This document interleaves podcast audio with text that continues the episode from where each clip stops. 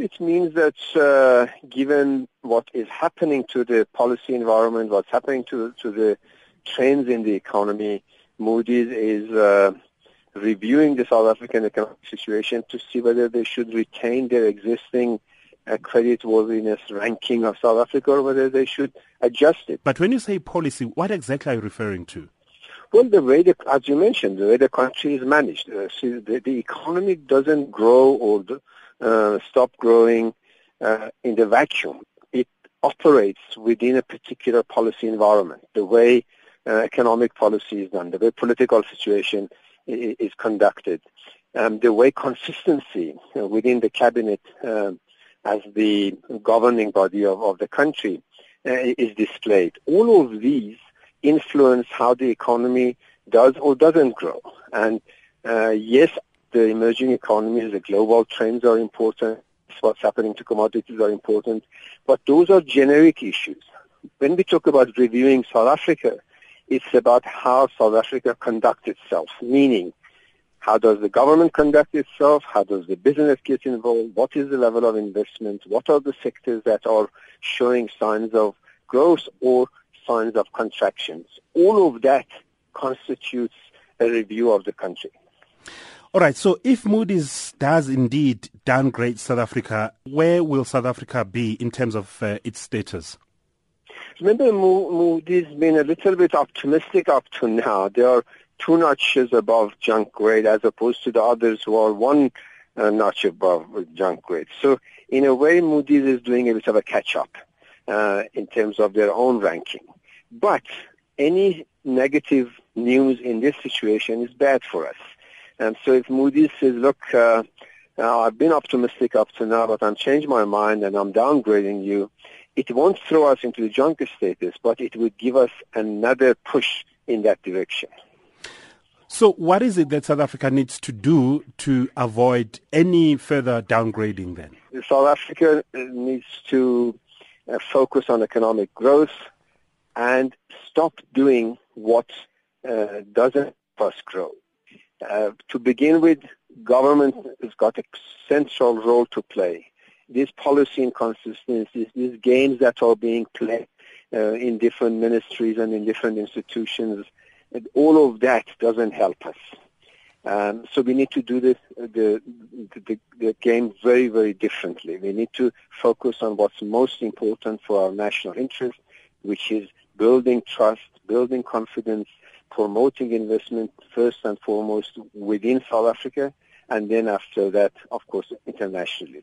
So one part of the question, part of the answer to your question is the government has to become a great deal more focused on national interest and stop these uh, primitive games of politics that's been playing. Second one is that we need to get the private sector to get um, a lot more involved in the economy, um, not in just notional way, but in a very realistic uh, driving investment. Unless and until we can substantially increase investment in the economy, we will be heading for a downgrade. But do you think it's totally fair for uh, Moody's and other rating agencies really to to look at only internal factors when you have, for instance, South Africa, uh, South Africa's economy vulnerable to further adverse global, regional, domestic, and financial market dynamics that have got nothing to do with how we run the country? Those factors, rest assured, will be taken into account. If you read the rating agencies' reports or anybody who analyzes the situation, nobody is blind to the fact that South Africa, like many other emerging economies, are at the mercy of global trends. There is no question about that. So those factors are not going to be um, sort of excluded from the analysis.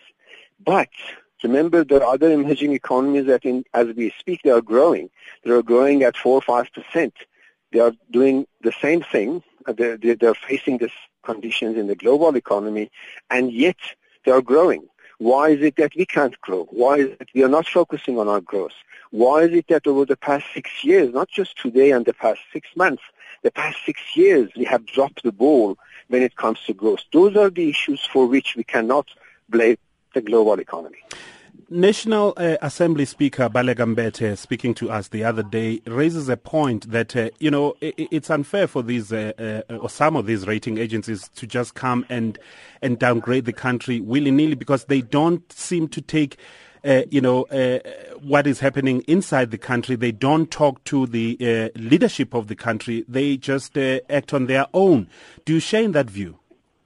That is absolutely incorrect, factually no rating agency can downgrade any country without extensive engagement with the government of that country, extensive engagement with the Reserve Bank, with the National Treasury, with uh, local analysts, um, and a whole host of steps that they have to go through.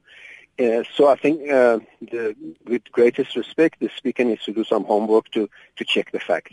All right. So this happens uh, uh when uh, Pravin Gordhan, finance minister, is in the UK and also traveling to the US to try and and, and calm the storms, as it were, to assure investors that South Africa indeed is a safe haven for their investments. What do you then read, uh, you know, of, of what is happening with the Moody's and, and the, the uh, you know, the roadshow by the uh, finance minister? I think the roadshow by the finance minister, because he is leading a delegation of not just government but also business and, and uh, other constituencies, I think labor, this is absolutely critical. Um, it's absolutely critical to show that um, South Africa is taking this issue very seriously. Um, so I think that is the beginning of a a good process, um, and it has to continue for the next few years. It's not just an event; it has to be a process. The second issue of why is Moody now in the middle of all these things putting South Africa under review? As I mentioned, Moody's is two notches above junk. They've been too optimistic on the South African situation, and they are doing a little bit of catch-up. Um, they have to do it because the situation does not, in their view, and in many other analysts' view, warrant two notches above the junk rate. All right. Finally, uh, uh, Dr. Abedian, you're saying uh, uh, Moody's has a, has a positive view of South Africa. What about other rating agencies? You know, your Standard and Poor's, your Fitch, your IMF, uh, World Bank, and them. Look, Moody's has been positive in comparison with Standard Poor and Fitch and others. Um, so they are now doing a catch-up. It's not that they are positive or negative. Their view up to now has been two notches above, whereas others are one notches above. So in that regard, they have to rethink their position given all that has happened. But if you look at the reports that have come from the World Bank, IMF, all of them um, continuously downgraded our growth. Um, and therefore, it's a matter of concern for those who lend to us. Remember, rating agencies don't have a power on their own. They are just doing an assessment on behalf of those who lend to South Africa for the long term, those who are the buyers of South African government bonds or buyers of South African corporate bonds. Therefore, on their behalf, they are doing an independent assessment, of the uh, viability of, of, of South African economic growth and the viability of the South African fiscal situation.